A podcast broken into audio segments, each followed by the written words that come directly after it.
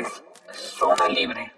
Les damos la más cordial bienvenida a este conversatorio llamado Libertario Arteropis con el doctor Arturo Arnal, que es un referente del libertarismo en México y pues que nos hablará cómo un impuesto único puede beneficiar enormemente al contribuyente. Participaremos una servidora y el contador Pedro Meléndez como moderadores. Le cedo la palabra al contador Meléndez. Muchísimas gracias Nayeli, muy buenas noches a todos, bienvenidos. Es para mí un gran honor estar aquí con ustedes y presentarles al doctor Arturo Dam Arnal. Les voy a dar un pequeño bosquejo de su currículum. Arturo es economista, filósofo, liberal, profesor universitario, periodista, conferencista, colaborador de ADN 40, La Razón y Asuntos Capitales, entre otros. Autor de ensayos filosóficos, 20 falacias económicas y El punto sobre la I, como algunos de sus principales libros. Hoy nos va a llamar de un, de un tema, nos va a hablar de un tema muy interesante, de cómo un impuesto único facilitaría la vida de los contribuyentes. Arturo, bienvenido, tienes la palabra. Muchas gracias.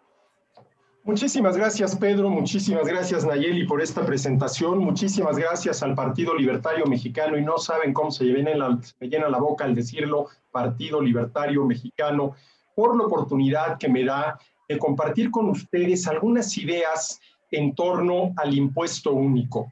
Y me gusta mucho cómo llamó el Partido Libertario Mexicano a esta charla, un impuesto único y su apoyo al contribuyente. A ver, sin duda alguna que no vamos a terminar este año 2021 antes de que se lleve a cabo en nuestro país una reforma fiscal. Y una reforma fiscal va a ser sobre todo una reforma tributaria. Y esa reforma tributaria va a ser en apoyo de los recaudadores y del gobierno y en los últimos en quienes van a pensar es en nosotros los contribuyentes, que al final de cuentas, pues ahí estamos, ¿sí? Ahí estamos, ¿sí? Sobre todo partiendo de un hecho que no podemos negar, que los contribuyentes no pagamos impuestos. A los contribuyentes nos cobran impuestos y terminamos pagándolo. Yo siempre lo he dicho, yo no pago impuestos. A mí me los cobran y termino pagándolos. Entonces me gusta mucho el poder hablar de un impuesto en apoyo a los contribuyentes. Y ese es el impuesto único. Pero a ver, antes de entrarle al tema del impuesto único, y voy a dividir mi charla en dos momentos. Primero voy, vamos a decirlo así, a meterme un poquito al aspecto teórico del impuesto único y luego vamos a ver cuáles serían las posibilidades de ese impuesto aplicado a México. A ver, partamos de un hecho. El gobierno llegó para quedarse. Eso es un hecho, ¿sí? Por lo menos durante varias décadas más vamos a tener gobierno. Y por lo tanto, hay que financiarlo y hay muchas fuentes de financiamiento del gobierno. Están los impuestos, está la deuda, está la producción de dinero, está, por ejemplo, la venta de activos en el caso de que el gobierno los tenga y los pueda vender. Y la manera, vamos a decirlo así, más eficaz de financiar al gobierno es a través de los impuestos, no a través de la deuda, porque además la deuda del gobierno de hoy se convertirá en más impuestos mañana. El día que el gobierno tenga que pagar lo que debe, pues va a tener que echar mano del bolsillo de los contribuyentes. Y la producción de dinero para financiar el gasto del gobierno o parte del gasto del gobierno, pues genera inflación. Entonces no te estarán quitando dinero, pero le están quitando poder adquisitivo a tu dinero. Y la venta de activos como fuente de financiamiento del gasto gubernamental, pues es una fuente no recurrente. ¿sí? ¿Cuántas veces podría vender el gobierno mexicano, Pemex y Comisión Federal de Electricidad? Solamente una. ¿sí? Es una fuente no recurrente. Entonces, dado que vamos a tener gobierno, ¿sí? Y dado que la manera, vamos a decirlo así, más eficaz de financiarlo es a través de los impuestos. La pregunta que debemos de hacernos es, qué impuesto hace menos daño. Y aquí hay un punto interesante. A ver, ¿tenemos o no tenemos las personas derecho al producto íntegro de nuestro trabajo? A ver, yo no conozco a nadie que haya respondido que no, que las personas no tenemos derecho al producto íntegro de nuestro trabajo. Si ustedes me contratan para hacer un trabajo y yo estoy dispuesto a hacerlo a cambio de 15 mil pesos, ¿sí? Y no me pagan los 15 mil pesos, pues están violando el derecho que tengo al producto íntegro de mi trabajo, que fue ese salario que negociamos entre ustedes y yo. Ahora, si esto es verdad, y lo es, la persona tiene derecho al producto íntegro de su trabajo, entonces hay que encontrar la justificación correcta para el cobro de impuestos. ¿Sí? Porque ¿qué supone que el gobierno cobre impuestos? ¿Qué es lo que implica el cobro de impuestos? Que el gobierno obliga al contribuyente a entregarle parte del producto de su trabajo. Obliga al contribuyente. Vuelvo a lo mismo, yo no pago impuestos, a mí me los cobran. Y termino pagándolos, entre otras cosas, por el miedo que tengo al castigo al que me haría acreedor si no pago los impuestos. Yo me paso un día en el pago de mis impuestos y al día siguiente ya lo tengo que pagar con un recargo. Hay que volver a hacer el cálculo y pagarlo con recargo. Y si me sigo de frente y no pago impuestos, pues puedo acabar en la cárcel. ¿Sí? Puedo acabar en la cárcel. Bueno, entonces, dado que vamos a tener gobierno, necesitamos impuestos. Y entonces la pregunta es, ¿cuál es el impuesto que hace menos daño? Y para responder esta pregunta, ¿sí? hagamos el siguiente ejercicio. A ver, necesitamos un gobierno, ¿sí? lo correcto es financiarlo con impuestos. ¿Qué impuesto, vamos a decirlo ya en singular, vamos a cobrar? A ver, si yo les preguntara, ¿Cuál de estas dos actividades económicas, la producción de riqueza o la destrucción de riqueza, castigarían ustedes con un impuesto? Bueno, yo creo que la primera pregunta que me harían sería, oye, a ver, ¿qué hay que entender por destrucción de riqueza? Por producción de riqueza se entiende, pero ¿qué es esto de destrucción de riqueza? Bueno, lo primero que hay que tener en cuenta es que la riqueza consiste en los bienes y servicios con los que satisfacemos nuestras necesidades. La riqueza no consiste en el dinero. El dinero es el medio de intercambio de la riqueza y como tal juega un papel importantísimo y es una de las herramientas más maravillosas con las que contamos los seres humanos. El dinero como medio de intercambio. Pero el dinero no es la riqueza. La riqueza son los bienes y servicios con los cuales satisfacemos nuestras necesidades. Y déjenme ponerles un ejemplo. Robinson Crusoe, el náufrago más famoso de la literatura, perdido en su isla, aislado del resto del mundo, con 100 mil millones de dólares. Se muere de hambre. Oye, pero ¿cómo se va a morir de hambre si tiene 100 mil millones de dólares? Sí, pero no tiene un McDonald's a donde comprar un McTrio para quitarse el hambre y la sed. Se muere de hambre. Trasladan a Robinson Crusoe con todo y sus 100 mil millones de dólares a Manhattan y es uno de los hombres más ricos del mundo. Pero no por los 100 mil millones de dólares, sino por la cantidad, la calidad y la variedad de los bienes y servicios que con 100 mil millones de dólares puedes tú adquirir en Manhattan.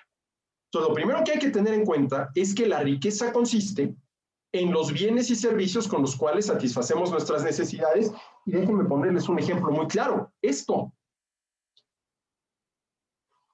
¿Por qué le di yo un trago al agua? Para aclarar la garganta y poder seguir hablando.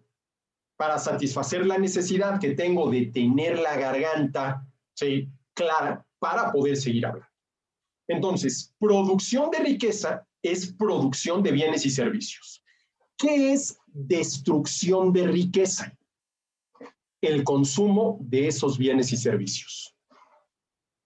¿Qué es lo que hacemos cuando utilizamos los satisfactores para satisfacer nuestras necesidades. Destruir riqueza. A ver, ¿qué es lo que hacemos cuando caminamos de un lado para otro con nuestros zapatos? Bueno, estamos satisfaciendo la necesidad que tenemos de caminar con zapatos, de caminar calzados para no terminar con los pies ampollados y destrozados. Pero además de satisfacer esa necesidad, lo que estamos haciendo es acabándonos los zapatos. Y va a llegar un momento en el cual nos los vamos a acabar y vamos a necesitar comprar un nuevo par de zapatos. Si por consumir entendemos usar los bienes y servicios para satisfacer nuestras necesidades, eso supone destruir riqueza. vuelvo a la pregunta. Si ustedes tuvieran que elegir cuál de estas dos actividades, producción de riqueza o destrucción de riqueza, castigar con un impuesto, ¿cuál elegirían? Bueno, a mí me queda muy claro que la destrucción de riqueza. Oye, no castigues a la producción de riqueza, castiga a la destrucción de riqueza. A ver, ¿de qué estoy hablando? Del impuesto único a la compra de bienes y servicios. Y en concreto, lo que yo he propuesto, y llevo ya muchos años proponiéndolo, y la verdad es que nadie me ha hecho caso, y por eso agradezco mucho al Partido Libertario Mexicano que me dé la oportunidad de exponer estas ideas frente a ustedes, es lo que yo he llamado el impuesto único, universal, homogéneo, no expoliatorio a la compra de bienes y servicios. A ver, un impuesto único, ¿eso qué quiere decir? Ni uno más, uno solo, ni uno más. Universal, sin ninguna excepción, ¿sí? Sin exceptuar ni a alguien ni a algo. Por ejemplo, vamos a exceptuar a todos aquellos cuyo nombre empiece con A. Entonces, los Arturos, los Armandos y los Alfredos y las Ana Luisas, las Ana Marías y las Ana Fernandas quedan excluidos del pago de este impuesto. No, no, no. Sin excluir a nadie y sin excluir nada. Mira, vamos a excluir del pago de ese impuesto a los productos que empiecen con T. Tacos, tortas y tostadas no serán grabados con este impuesto. No, no, no. Es un impuesto único, universal, sin ninguna excepción, ¿sí? Ni de personas, ni de bienes y servicios homogéneo, la misma tasa en todos los casos. No expoliatorio, que no se convierta en un robo. Ahora, ¿cuándo se convierten los impuestos en un robo? Cuando ya sea por el lado de su cobro o por el lado de su gasto, hay redistribución del ingreso porque le estás quitando a uno para darle al otro. ¿sí?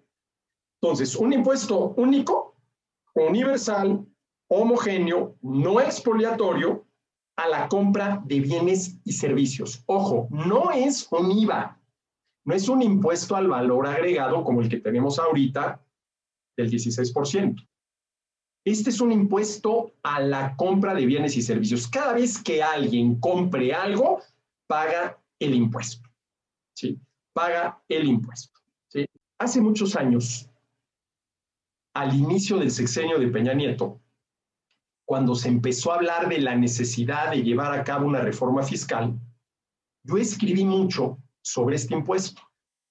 Y en una de esas me hablaron una serie de diputados y me invitaron a la Cámara, a la Cámara de Diputados, no al Pleno, era un grupo pequeño, ¿sí? a que les expusiera yo esta propuesta. Bueno, no saben cómo la preparé, ¿no? La parte teórica, la parte práctica, revisé los números, las operaciones aritméticas, llego yo, hago la presentación. Había diputados, en aquel entonces era PRI, PAN, PRD, eran los principales partidos. ¿Y cuál creen ustedes que fue la única pregunta que me hicieron? Un diputado del PRI. Oiga, ¿y usted cree que se pueda cobrar un solo impuesto? A ver, actualmente se están cobrando a nivel federal 14 impuestos distintos. Si consideramos por separado, como creo yo que debe ser, cada uno de los impuestos especiales sobre producción y servicios. 14. A ver, si cobras 14, en aquel entonces creo que eran 11 o 12. Si cobras 12, no vas a poder cobrar uno. El que puede lo más, no puede lo menos. Pero esa fue la única pregunta. Oiga, ¿y usted cree que se pueda cobrar un solo impuesto? Bueno, a ver, pregunta. ¿Hay manera de hacer una reforma tributaria centrada en el tema de los impuestos que implique que los contribuyentes paguen menos, que el gobierno recaude más y que se eleve la competitividad del país. La competitividad del país se define como la capacidad de una nación para atraer, retener y multiplicar inversiones directas, que son las que producen bienes y servicios con los cuales satisfacemos nuestras necesidades, crean empleos, puesto que para producir alguien tiene que trabajar, y generan ingresos, ya que a quien trabaja se le paga. A ver, ¿será posible llevar a cabo una reforma tributaria que dé como resultado que los contribuyentes paguen menos, que el gobierno recaude más y que México se vuelva un país más atractivo para invertir directamente en él? Bueno, dejando de lado este último punto al cual voy a volver, me dirán, oye, pero es que los dos primeros no se pueden. ¿Cómo vas a cobrar menos impuestos y a recaudar más? Eso no se puede. Bueno, vamos a ver si no se puede. A ver, el año pasado, a nivel federal, se cobraron en el país 14 impuestos distintos. ¿Sí? 14 impuestos distintos, ¿sí? Y la recaudación fue de 3.338.875 mil millones de pesos, según los datos de la Secretaría de Hacienda y Crédito Público. Bueno, a ver, si el año pasado se hubiera cobrado un solo impuesto, ni uno más, uno solo, del 16.4% a la compra de bienes y servicios, incluidas medicinas y alimentos, se hubiera recaudado exactamente la misma cantidad. Con un solo impuesto del 16.4%. Cada vez que alguien, familias o empresas, compren algo, lo que sea, pagan el 16.4%, se hubiera recaudado lo mismo que se recaudó con 14 impuestos distintos, lo cual nos da una idea de, así le llamo yo, el engendro tributario que padecemos de entrada los contribuyentes en nuestro país, en nuestro país. Bueno, pero a ver, demos un paso más no le cobremos impuestos a las empresas, que son las que producen los bienes y servicios en los que consiste la riqueza. No desincentives la producción de riqueza cobrándoles impuestos. Cóbrale nada más impuestos a la compra de bienes y servicios para el consumo final. Para el consumo final. ¿Sí? Bueno, a ver, si el año pasado se hubiera cobrado este impuesto, el impuesto único, universal, homogéneo, no expoliatorio, a la compra de bienes y servicios para el consumo final, ¿sí?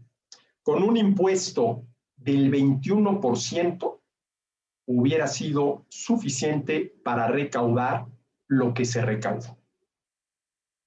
A ver, si a mí me dicen, oye, a ver, ¿qué prefieres?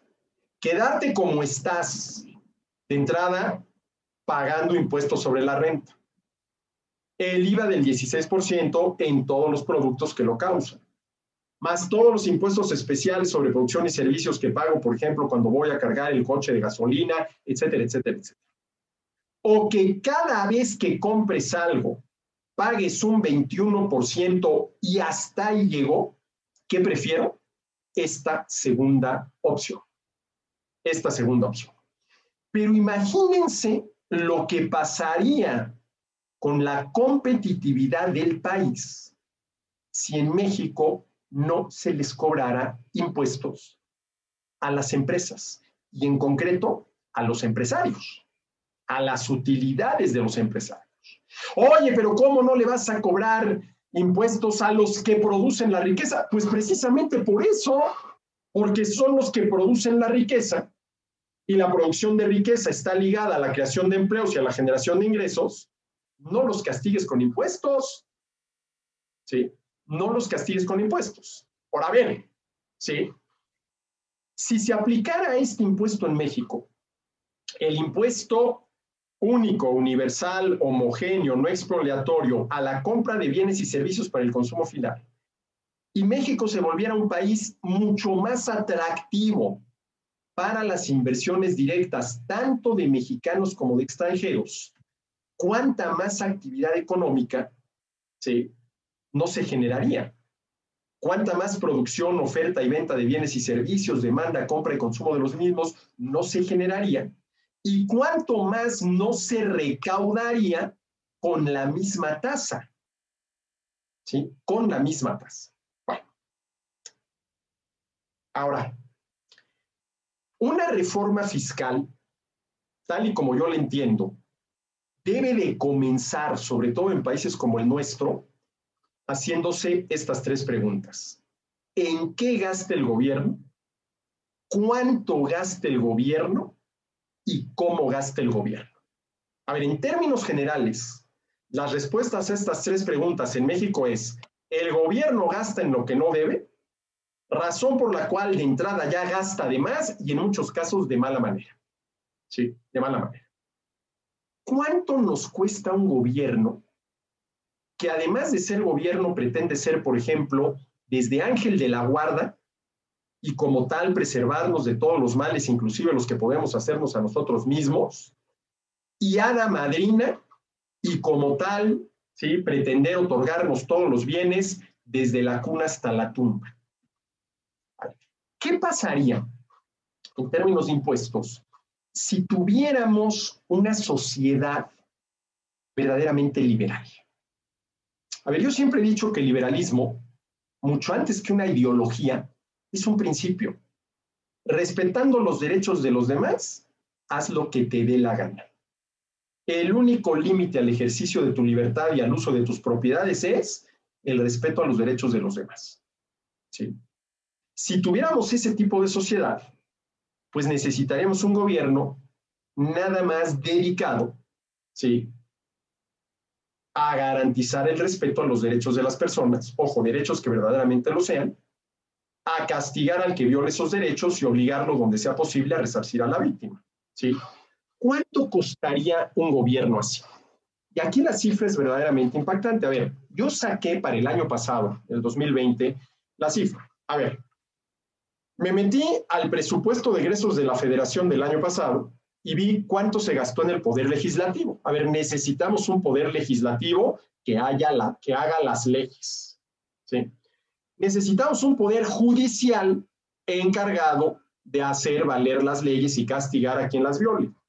Y además le sumé ahí el presupuesto de la Secretaría de la Defensa. En una de esas necesitamos defendernos de alguna invasión extranjera y también el presupuesto de Marina.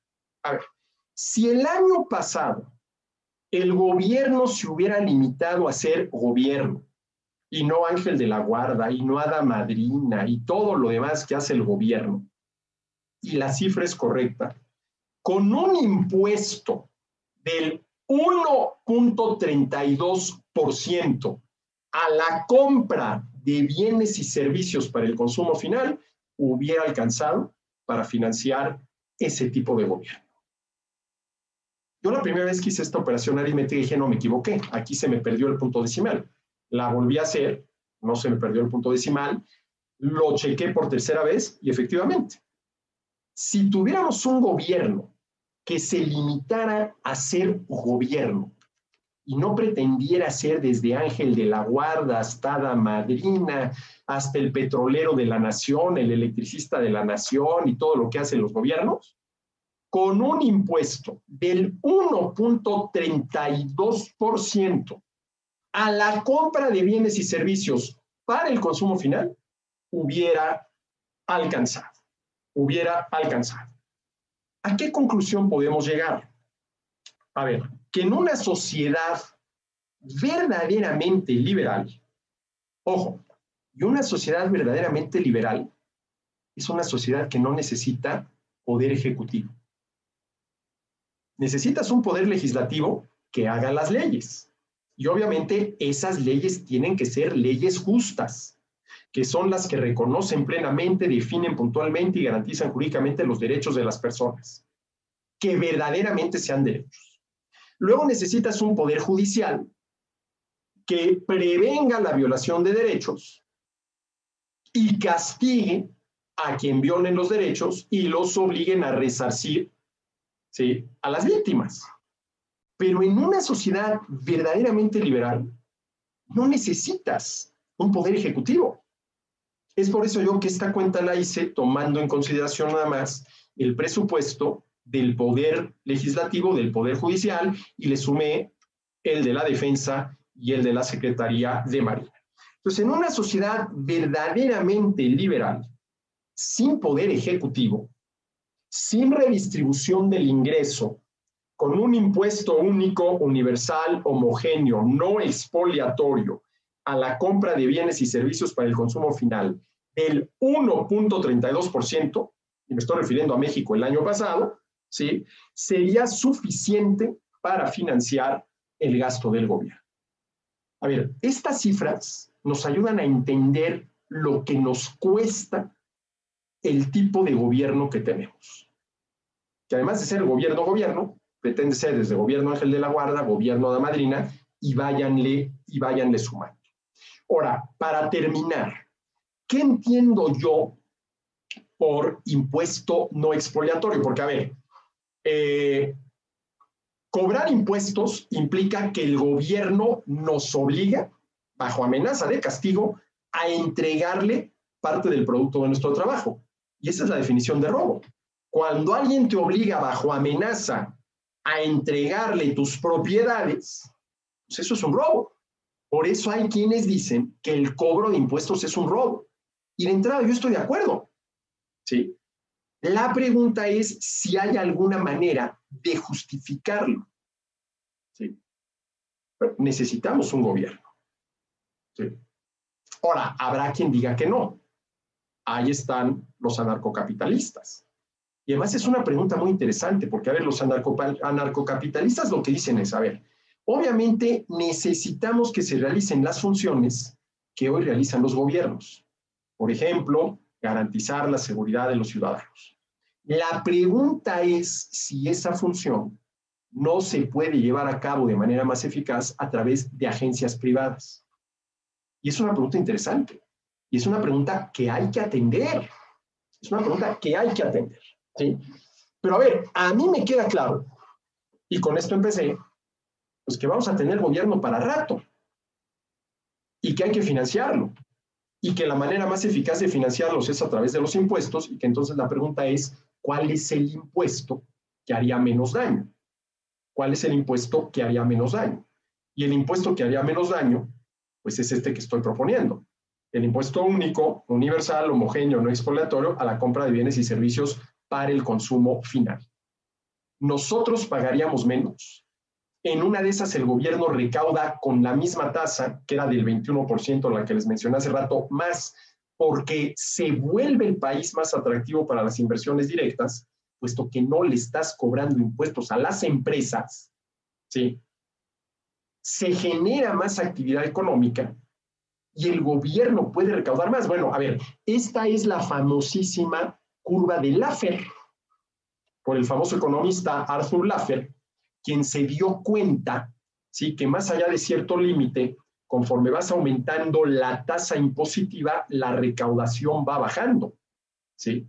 La recaudación va bajando. A ver, imagínense ustedes una gráfica En este eje tenemos la tasa impositiva y en este eje tenemos la recaudación. ¿sí? Tenemos la recaudación. A una tasa impositiva de cero, la recaudación es cero. Pero a una tasa impositiva del 100% también es cero, porque nadie trabajaría. A ver, si el gobierno se quedara con el 100% del producto de mi trabajo, no trabajo. Me sale más caro. Entonces, entre la tasa de cero y la tasa de 100, tiene que haber una tasa que maximice la recaudación del gobierno. ¿Sí? La recaudación del gobierno. Y yo no sé si el gobierno mexicano sabe cuál es esa tasa para cada uno de los impuestos, ¿no? Pero, en fin, todo mundo saldría ganando. Nosotros pagaríamos menos. Por a ver, hay quien dice, pero un tantito. Este, esto supone que es universal, sin ninguna excepción. ¿Qué haces con los pobres? Bueno, pues, a ver, yo creo que todo mundo debe pagar impuestos y si este impuesto ¿sí? eleva la competitividad del país, vuelve al país más atractivo para las inversiones directas, ¿sí? eso puede ayudar, suponiendo que se cumplan otras condiciones, como sería la formación de capital humano en las personas, una mayor demanda de trabajadores por parte de las empresas, y esto podría dar como resultado un mayor salario, ¿no? un mayor salario, ¿sí? Pero para terminar, porque sí quiero que quede aclarado esto, ¿qué entiendo yo por no expoliatorio? A ver, ¿qué entiendo yo por un impuesto expoliatorio?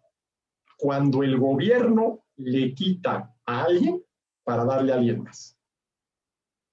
La redistribución del ingreso. Pero si el gobierno le quita a todos lo mismo, el mismo impuesto, para darle a todos lo mismo, no hay redistribución. Claro, esto nos lleva, por ejemplo, al tema que ya no me puedo meter de los bienes públicos. Hay una serie de temas aquí muy interesantes, sí.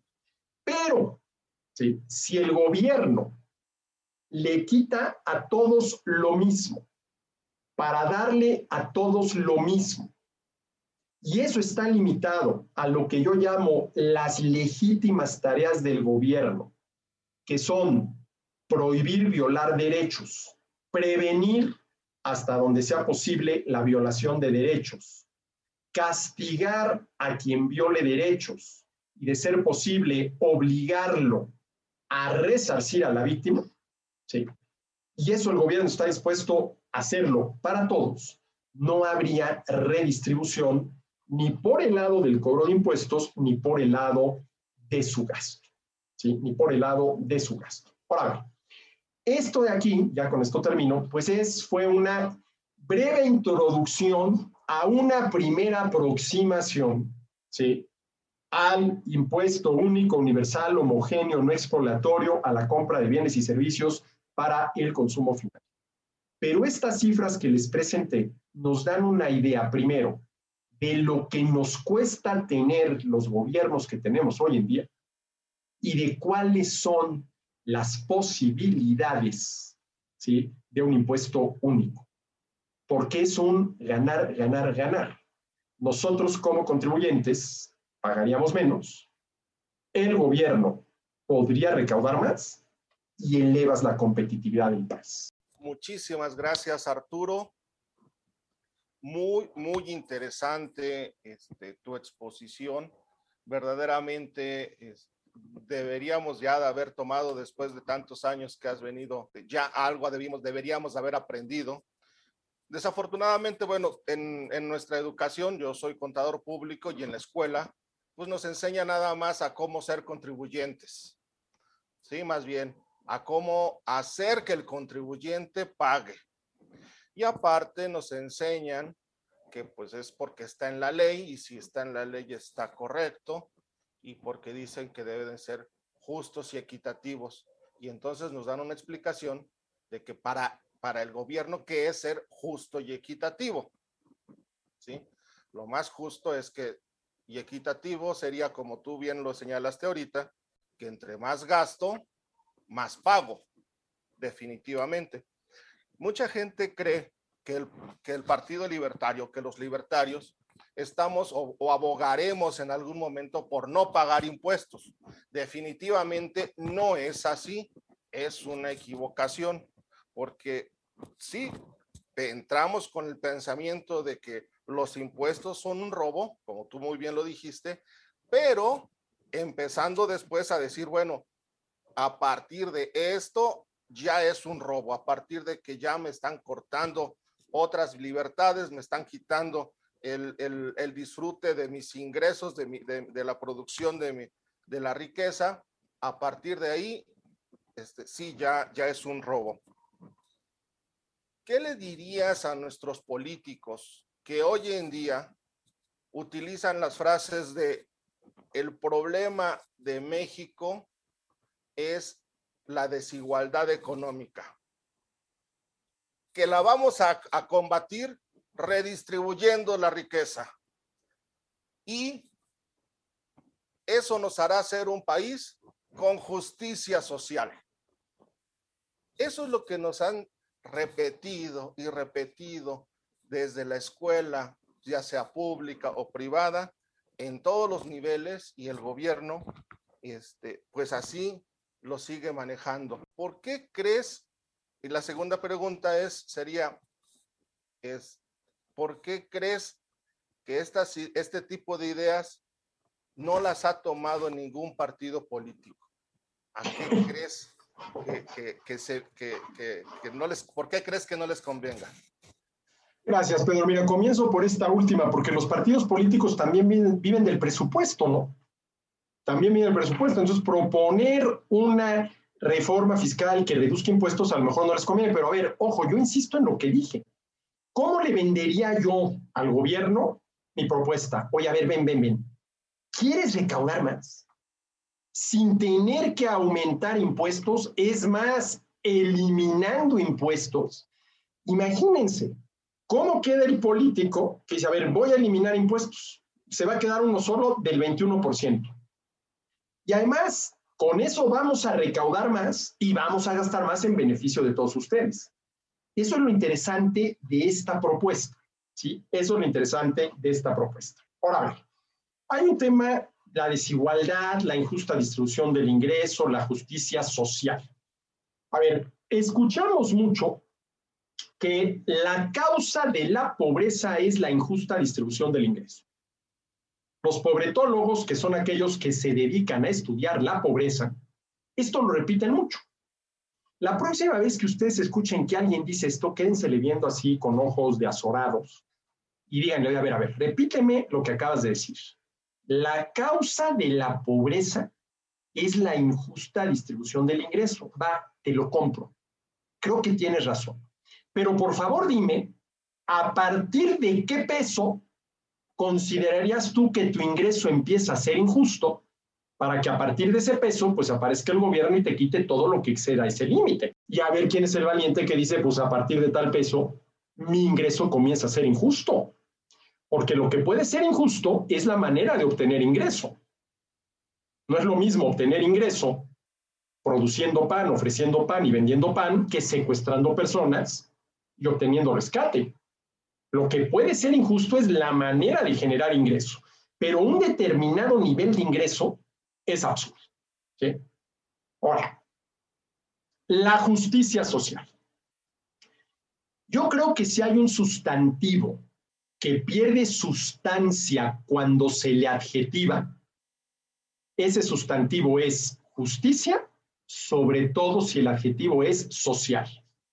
Por ver, a la justicia se la viene adjetivando desde las épocas de Aristóteles, hace 2500 años.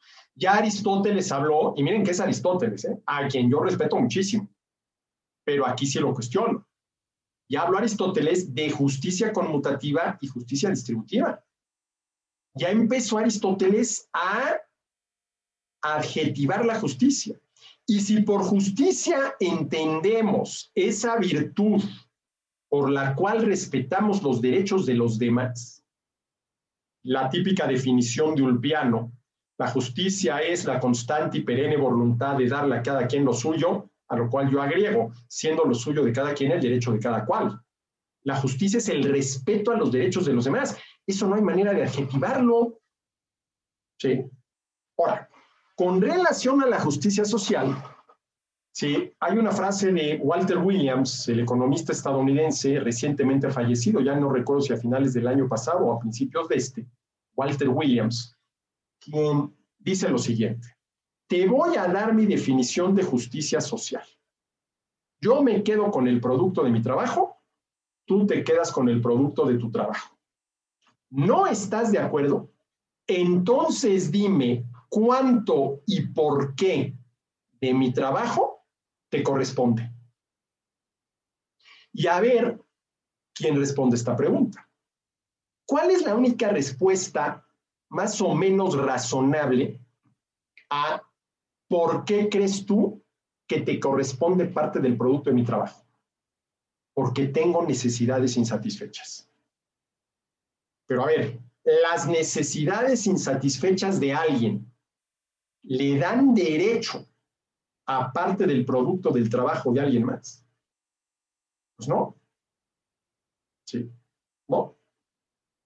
Y la justicia social, pues tiene que ver con este tema de la redistribución del ingreso. Ahora, aquí tenemos un gravísimo problema. Hoy en día gobernar es sinónimo de redistribuir el ingreso.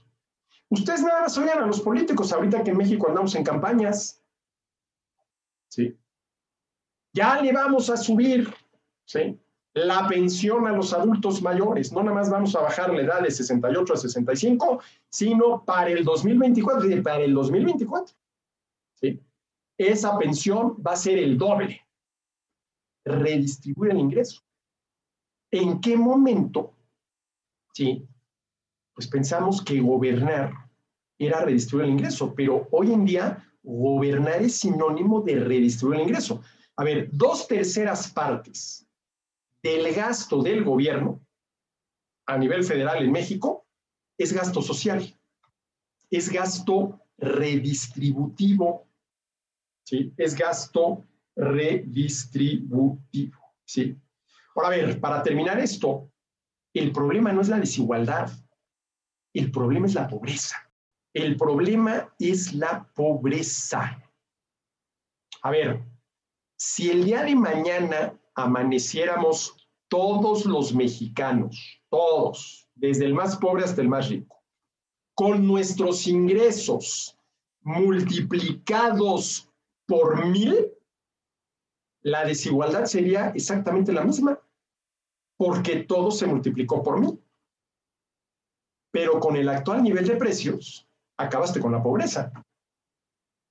Acabaste con la pobreza. Y la desigualdad sería siendo la misma, ¿no?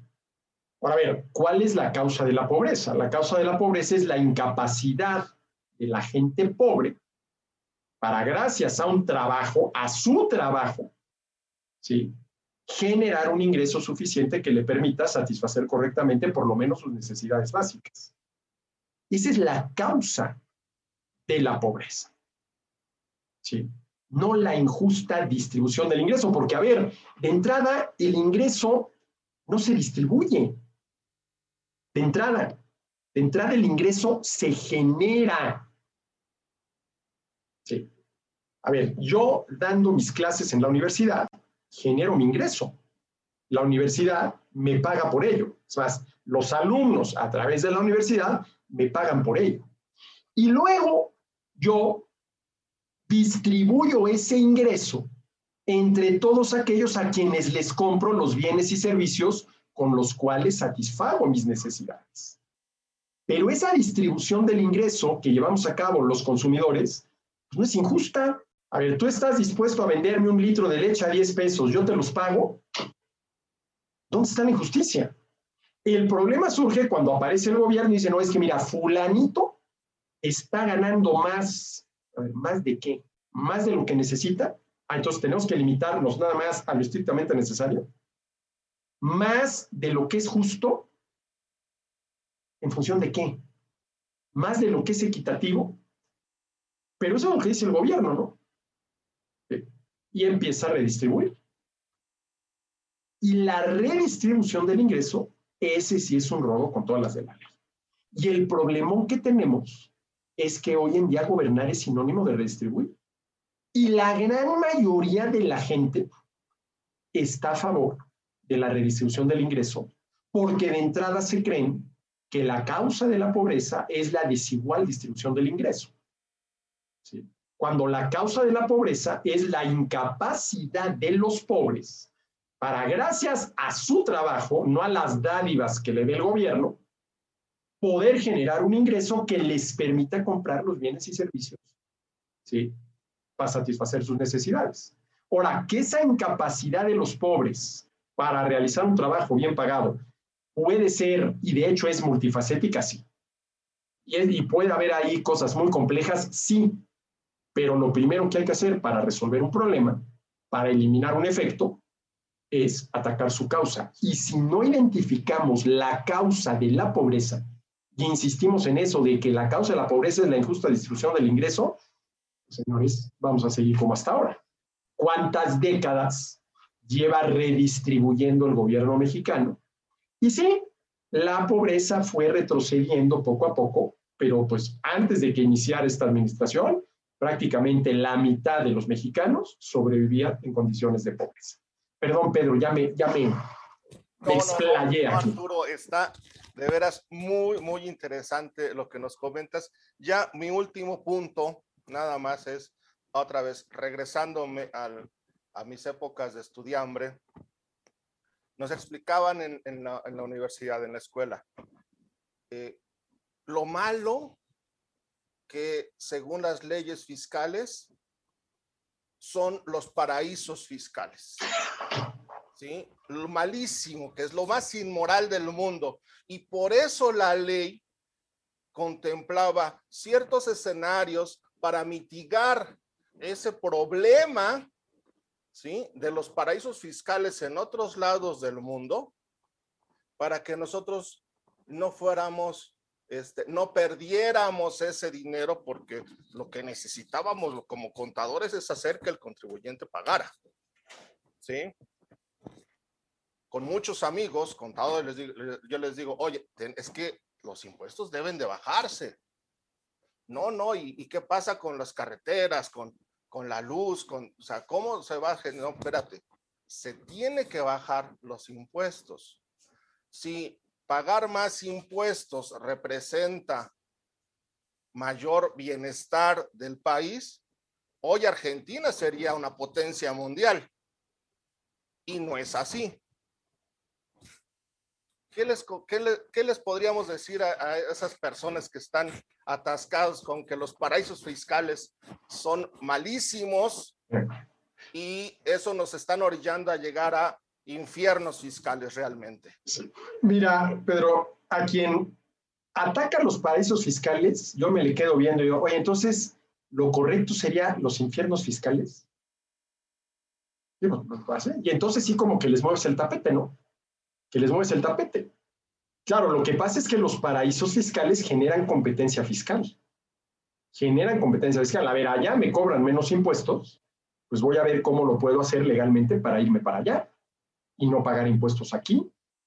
Entonces, a ver, aquí el problema es que quienes atacan los paraísos fiscales quieren acabar con los paraísos fiscales para que todos vivamos en un infierno fiscal, cuando debería de ser al revés, porque, insisto, si tú eliminas impuestos y bajas impuestos, y lo haces bien, el gobierno puede acabar recaudando más.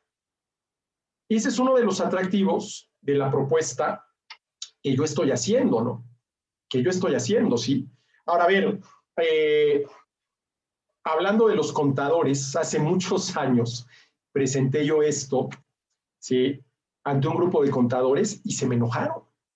Oye, pero es que por favor ya no andes proponiendo esto porque si se hiciera realidad esto de tu impuesto único, ¿Dónde quedaríamos los contadores? Bueno, la contabilidad no es nada más el aspecto fiscal. Y yo ahí les dije, bueno, mira, pues si los dinosaurios acabaron por desaparecer, que desaparecieran los contadores en el renglón fiscal, si es en beneficio de la patria, pues ahora sí, como dijo el clásico, la patria es primero. Ahora, no toda la contaduría es la cuestión fiscal, obviamente, ¿no? Y Pedro, permíteme, porque se me pasó mencionarlo en su momento y creo que es importante, ¿no? A ver, ¿cuál es en México el primer problema tributario que tenemos? ¿Sí? A ver, que la discrecionalidad del gobierno, y por ello entiendo al poder ejecutivo y al poder legislativo, a la hora de decidir qué impuestos cobrar, a qué tasas cobrarlos, a quién cobrárselos, es total. A ver, hoy en México basta que el Ejecutivo proponga cobrar más impuestos, por ejemplo, aumentar el IVA del 16 al 20, y que los legisladores lo aprueben, y los legisladores viven del presupuesto, para que mañana acabemos pagando 20% de IVA. Esto quiere decir algo gravísimo, que en México el derecho de propiedad sobre nuestros ingresos, nuestros ingresos son el producto de nuestro trabajo, no está ni plenamente reconocido, ni puntualmente definido, ni jurídicamente garantizado. A ver, en México los contribuyentes nunca sabemos a un plazo mayor de 12 meses qué impuestos vamos a pagar. A ver, yo ya sé qué impuestos voy a pagar y a qué tasas hasta el 31 de diciembre. Pero si cuando presenten el paquete fiscal viene una miscelánea fiscal con cambios a los impuestos, pues ya nos cambiaron la jugada para el 2022. ¿Qué tan seguro puede ser un país en donde ¿sí? el gobierno puede meter la mano al bolsillo del contribuyente? ¿sí? Pues en última instancia, como más le convenga. Ese es el primer problema que tenemos en el país. Y siempre que yo hablo de esto, dice, bueno, pero ¿en qué otro país, en qué país esto no se da? A ver, la verdad no lo sé, ya debería de haberlo averiguado, porque mucha gente me lo pregunta, ¿no? Pero vamos a suponer que esto que sucede en México sucede en todos los demás países. Bueno, pues mal de muchos, consuelo de tontos, ¿sí? Consuelo de tontos, ¿sí? Ahora, realistamente, yo no creo que en un periodo de tiempo razonable, no sé, 150, 200, 250 años, no, es último lo dije en broma, vayamos a tener en México un impuesto único. ¿Sí? Pero el impuesto único debe de servirnos como punto de referencia para ver si vamos avanzando hacia eso o vamos retrocediendo. A ver, yo estoy convencido de que una vez que pasen las elecciones, y ya lo dijeron, ¿no? Herrera, mi tocayo Herrera, secretario de Hacienda, ya lo dijo, va a haber una reforma fiscal. Entonces, ahí lo que hay que ver es si nos acercamos a esto o nos alejamos de esto. Bueno, evidentemente nos vamos a alejar de esto. Sí, nos vamos a alejar de esto, porque aquí cuando los políticos empiezan a hablar de la necesidad de una reforma fiscal, yo como, como contribuyente ya de manera refleja inmediatamente me llevo la bolsa, la mano a mi cartera, ¿no? Ahí vienen por más ahí vienen por más, ¿no? Y una última reflexión. ¿Cuál es el límite del gobierno a la hora de cobrar impuestos? Por ejemplo, cuando yo hago esta pregunta, mucha gente me dice, pues lo que dice la Constitución, que los impuestos sean equitativos y proporcionales. No, eso no es un límite. Eso dicen cómo deberían de ser equitativos y proporcionales, pero no te establece un límite. A ver, el primer límite al cobro de impuestos es el 100% de nuestros ingresos. Y al final de cuentas, cualquier impuesto se paga del ingreso de alguien. A ver, ¿de dónde sale el impuesto predial que yo pago? Es un impuesto predial. Sí, pero ¿de dónde sale el dinero con el que lo pago? Pues de mi ingreso. ¿De dónde sale el pago de la tenencia de mis coches? Pues de mi ingreso. Es decir, todo impuesto se paga con el ingreso de alguien, aunque directamente no grave el ingreso. ¿Sí? Bueno, entonces, el límite, pues es el 100% de nuestros ingresos. Y en una de esas le salimos debiendo. ¿eh?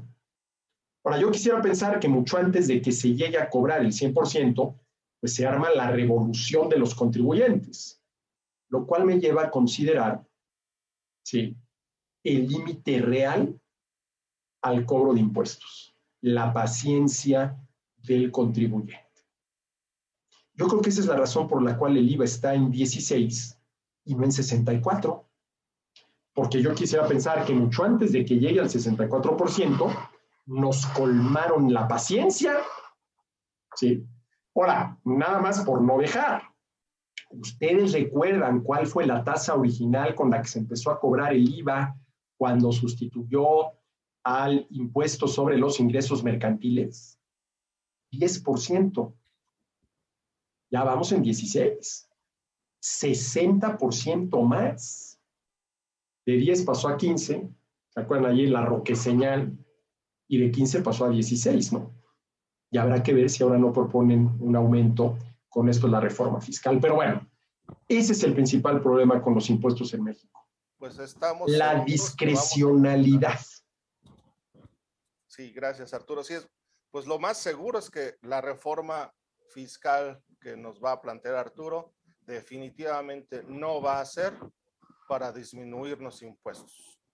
Eso es lo más esperado, o sea, lo, lo que estamos esperando. Por ejemplo, pero aquí Rubén en el chat puso se aumenta la base tributaria en automático. Claro. A ver, ¿cuál es la base tributaria más amplia que puede haber? La de los consumidores. Consumidores somos todos, aunque no todos consumamos lo mismo. Desde el bebito recién nacido que consume pañales hasta el ancianito, a lo mejor ya a punto de morir, que tal vez también consuma pañales. Todos somos consumidores. Entonces, ¿cuál es la base más amplia de contribuyentes que hay? La de los consumidores, ¿sí? La de, la, la de los consumidores. Y bueno, yo mi pregunta era como enfocada a saber si en algún momento se ha aplicado esta estrategia tributaria en algún país con éxito. O sea, si nos pudieras dar como alguna referencia. A ver, bueno, el caso típico es el caso de Irlanda, ¿sí? que redujo impuestos, eliminó impuestos y logró hacer más competitivo el país, mayor actividad económica y logró también este, un incremento en la recaudación. Pero de un impuesto único, así estrictamente hablando único, este, por lo menos yo no tengo noticia. Hombre, yo quisiera pensar que al inicio fue el impuesto único, ¿sí? El impuesto único, ¿no? Pero aquí lo que llama la atención es verdaderamente la creatividad para crear impuestos, ¿no? Por ejemplo, en el caso de México, todos los impuestos especiales sobre producción y servicios, ¿sí? Que muchos de esos se utilizan, por ejemplo, para combatir los vicios, ¿no? A ver, quiero que la gente deje de fumar, pues métele un impuesto a los cigarros. A ver, a mí eso se me hace una hipocresía verdaderamente impresionante. Porque, a ver, ¿quieres que la gente deje de fumar?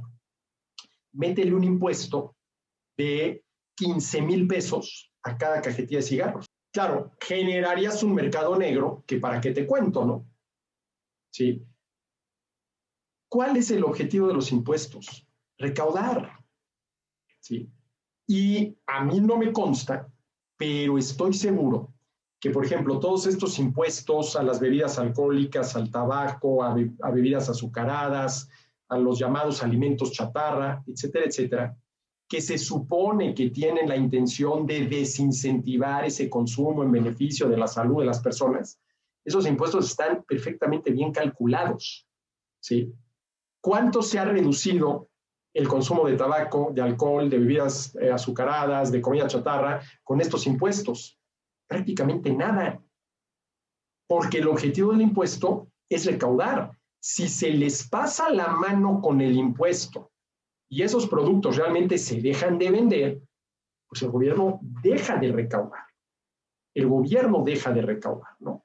Y ahí tenemos, por ejemplo, el, un caso del gobierno Ángel de la Guarda, que por medio de los impuestos, ¿sí? pretende evitar que te hagas daño a ti mismo fumando, bebiendo alcohol, bebiendo bebidas azucaradas, comiendo comida chatarra, etcétera, etcétera, ¿no? Sí.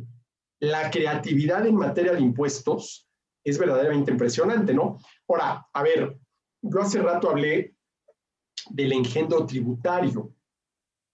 Yo estoy convencido de que el sistema tributario mexicano se fue degenerando, deformando al paso de las décadas a partir de una idea muy peculiar. ¿Por qué hacer las cosas fáciles si se pueden hacer difíciles? Así exactamente. Muchas gracias, Arturo. Charlie, dejamos al pendiente tantitito su pregunta. Ahorita le damos la palabra a Nayeli, que ella recaba, está recabando las preguntas que viene, que nos están haciendo en redes sociales. Adelante, Nayeli. Muchas gracias, Pedro, y pues muchas gracias, doctor, eh, por toda la información que nos ha brindado hasta ahorita. Mire, para empezar, en Facebook nos pregunta, nos comenta Rick Mon, dice, coincido con el tema del impuesto único, sin embargo, ¿no crees que unirlo a la propuesta de eliminar al Ejecutivo de esta idea haría más problema que soluciones a nivel político?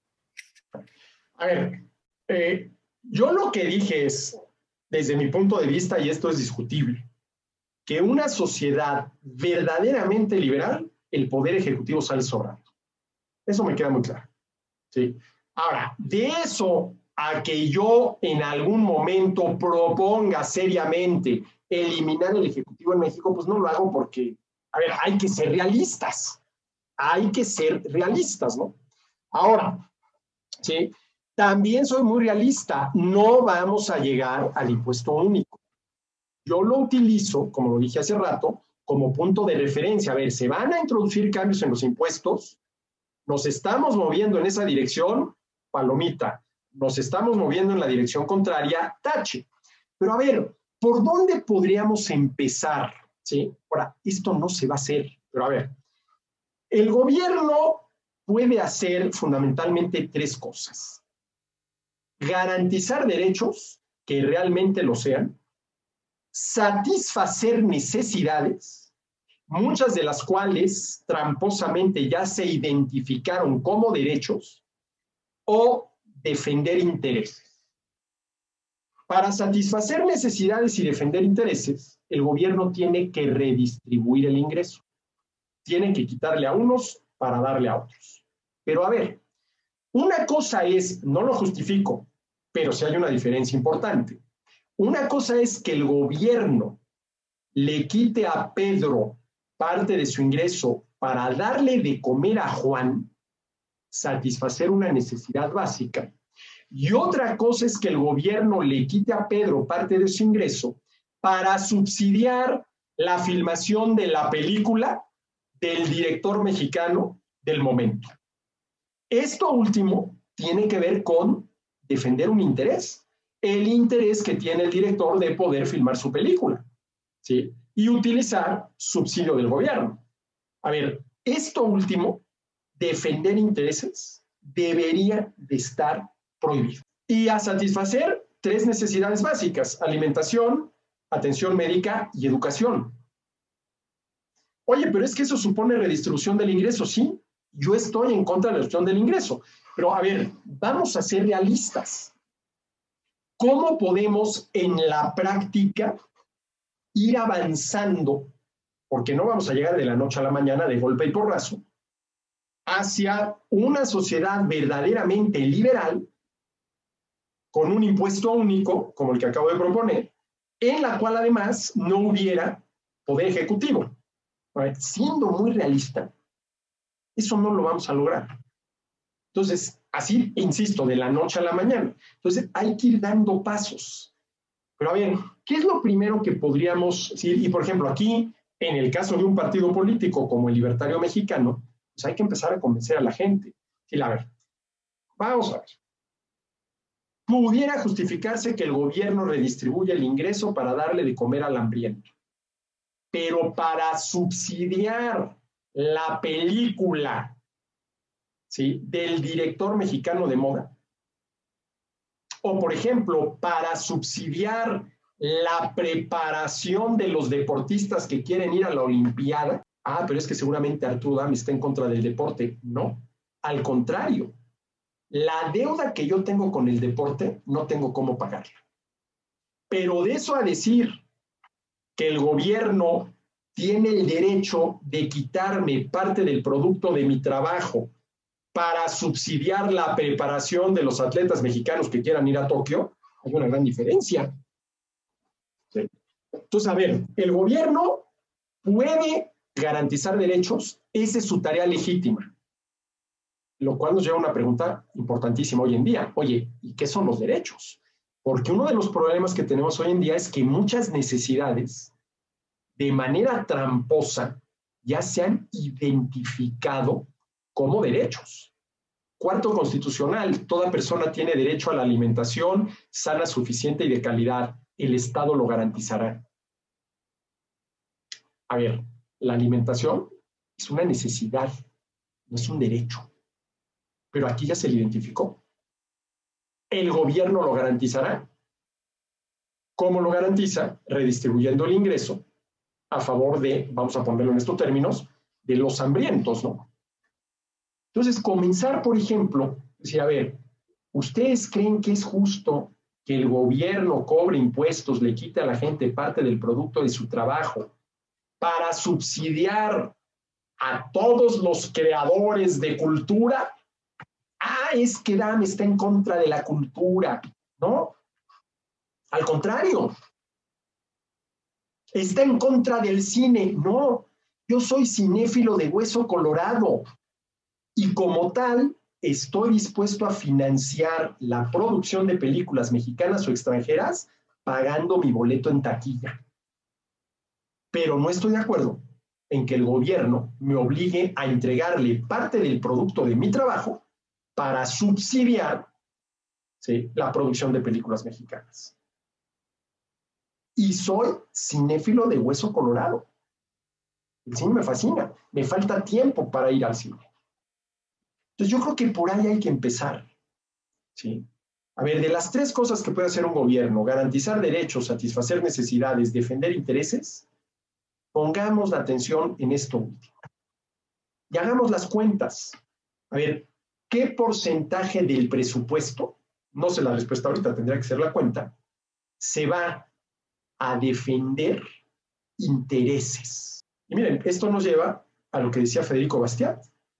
El Estado es la gran ficción por medio de la cual todo mundo pretende vivir a costa de todo el mundo. Esa es una definición de Estado maravillosa de Federico de Bastián, que da para hacer varias tesis doctorales.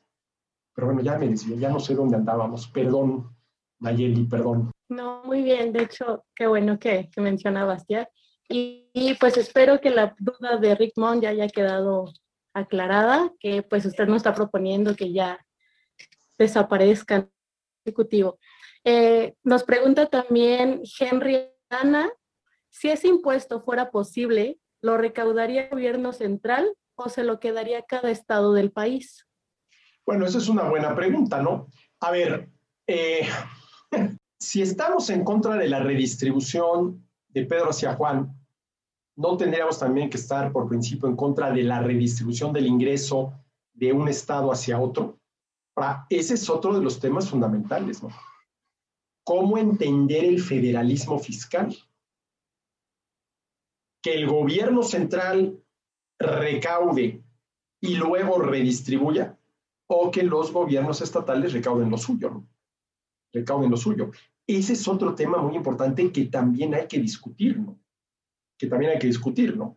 Para claro, ¿cuál es el problema que el gobierno central recaude, pues que los gobiernos estatales entonces se sientan a esperar a ver qué les cae, de lo que les va a tocar según las fórmulas que se utilizan para ver cuánto le toca a cada quien, ¿no? Cuánto le toca a cada quien. Tal vez ahí habría que buscar una fórmula intermedia, ¿no? Una fórmula intermedia, porque, a ver, también me queda claro que desde el momento en el cual los estados son miembros de la federación, pues va a seguir habiendo una redistribución de ingresos de los estados, llamémoslo así, más ricos hacia los estados más pobres, ¿no? ¿Por qué tanto eso ha ayudado a los estados más pobres? Habría que ver, ¿no? Porque esa es otra, ¿no? ¿Qué tan eficaz es la redistribución del ingreso? No solamente para atacar las consecuencias de la pobreza, los efectos de la pobreza, sino para eliminar sus causas. ¿sí?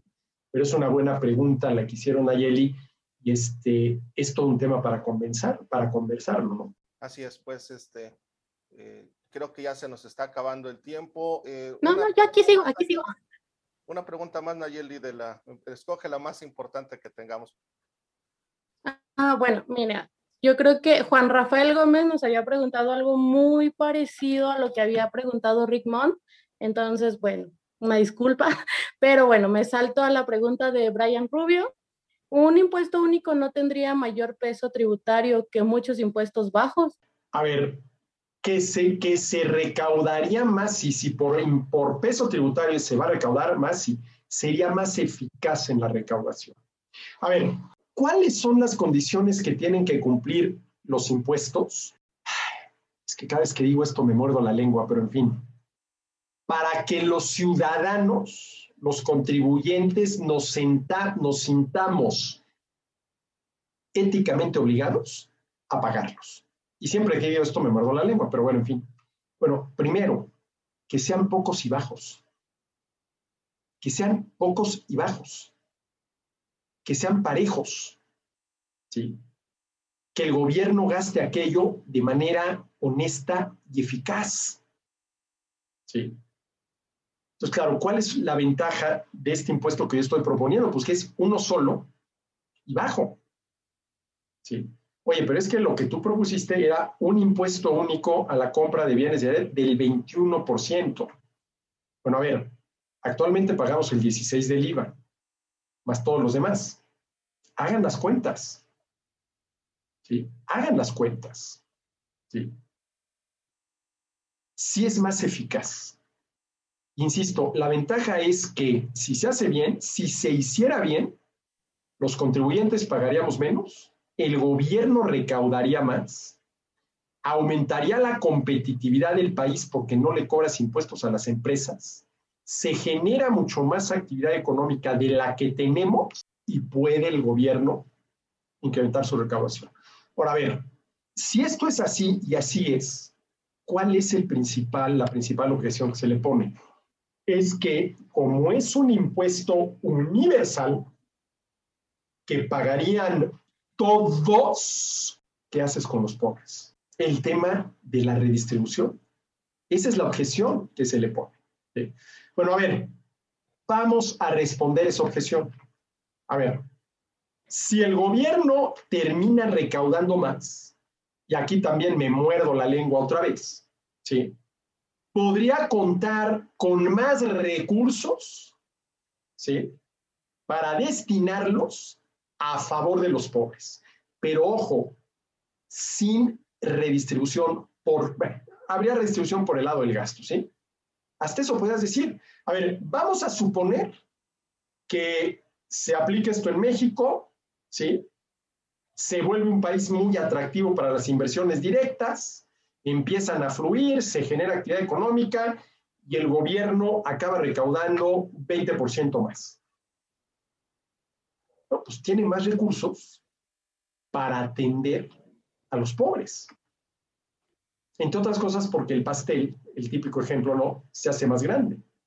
Entonces la rebanada de pastel puede también ser más grande, ¿no? Y ahí también habría que ver, bueno, si, vas ya nada más a satisfacer necesidades, ya no vas a defender intereses, pues de ahí también pueden salir recursos, ¿no? Y si además dejas de hacerle al empresario, construyendo trenes, ¿sí? refinerías, aeropuertos, que esta es otra, ¿no? Una verdadera reforma fiscal en México debería empezar por revisar en qué, cuánto y cómo gasta el gobierno. Y esas tres preguntas nos llevan a otra. ¿Cuáles son las legítimas tareas del gobierno? Y esta pregunta nos lleva a otra hay una manera objetiva, objetiva, de responder esta pregunta. ¿Cuáles son las legítimas tareas del gobierno? Y no es que yo me esté invitando ya para un segundo conversatorio, pero cuando quieran, yo puedo compartir con ustedes las ideas que tengo al respecto. Y se lo, eh, se lo agradecemos realmente, doctor. Mire, pues ahorita concluimos la sesión de preguntas y respuestas. Muchísimas gracias a la gente de Facebook yo por el momento le cedo la palabra a Pedro. Gracias, Nayeli, muchas gracias. Gracias, Nayeli. Pues sí, ya este Arturo este está muy interesante, definitivamente nos estás dejando con ganas de tenerte muchísimas sesiones más porque las preguntas siguen y siguen y todos los temas son bastante eh, eh, interesantes. Eh, no sé si quieras tú dar algunas palabras, algún cierre, alguna conclusión ahorita de este tema, Arturo. No, pues miren, que simple y sencillamente hay que insistir en esto, hay que seguir dándole vueltas, hay que seguir hablando de esto con la gente, hay que tratar de convencer a la gente y sobre todo en este proceso de formación del Partido Libertario Mexicano, pues estas ideas hay que tenerlas muy claras, hay que insistir en ello.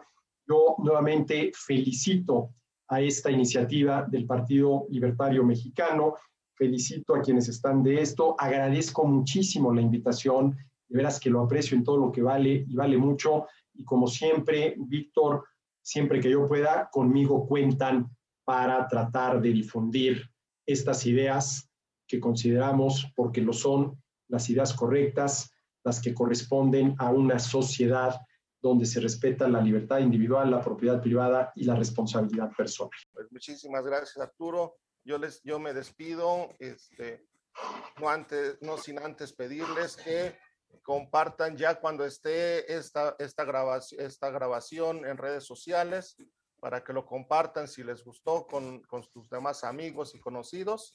Y pues Arturo, este, esperemos que sí, verdaderamente estamos anhelando las próximas conversaciones que tengamos sobre los temas que tan, tan generoso eres tú de compartirlos con nosotros. Eh, le cedo la palabra a Nayeli y pues muchísimas gracias. Muy buenas noches. Muchas gracias, Pedro. Eh, bueno, en nombre del Partido Libertario MX, yo le agradezco enormemente, primero que nada, al, al doctor Arturo Dam por todo su tiempo y toda la información que nos ha brindado, también por la participación en redes sociales que hemos tenido. Y bueno, agradecemos eh, el apoyo de México Libertario para la realización de este programa.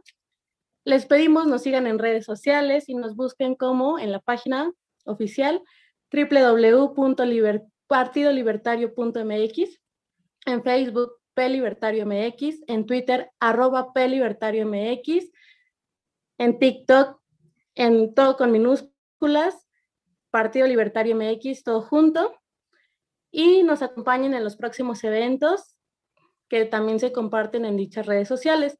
El primero de abril a las 7 pm tenemos el conversatorio El Bitcoin podrá derrotar al socialismo.